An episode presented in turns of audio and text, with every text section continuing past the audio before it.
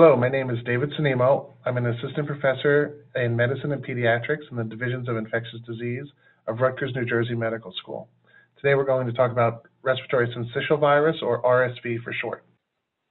I think most of us think about RSV in two ways.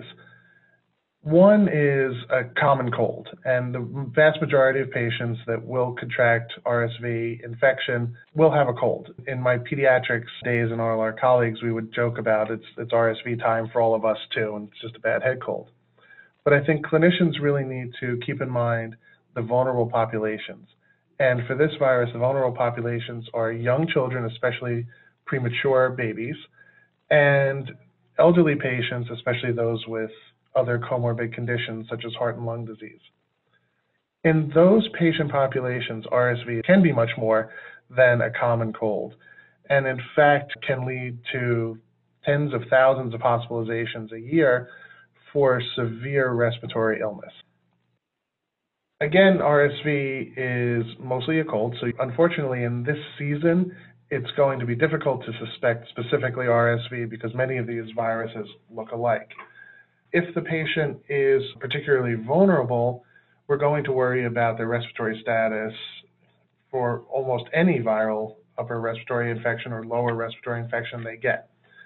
In the case of RSV, you would want to try to mitigate the spread to others. So one of the first things we're going to do is try to take precautions to prevent spread. Enhanced cleaning, droplet precautions, trying to cover that sneeze and cough.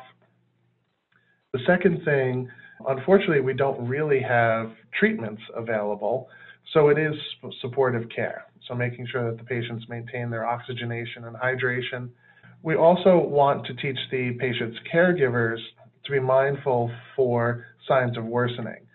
And if there's any signs of respiratory distress, they may need to activate emergency services to head into the hospital.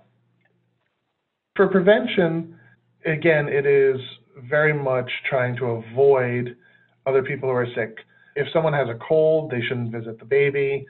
We should avoid close contact if at all possible.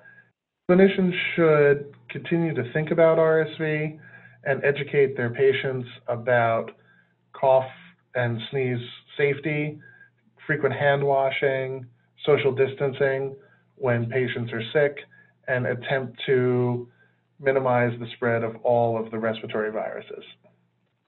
Thank you for listening to this podcast. Remember, wash your hands.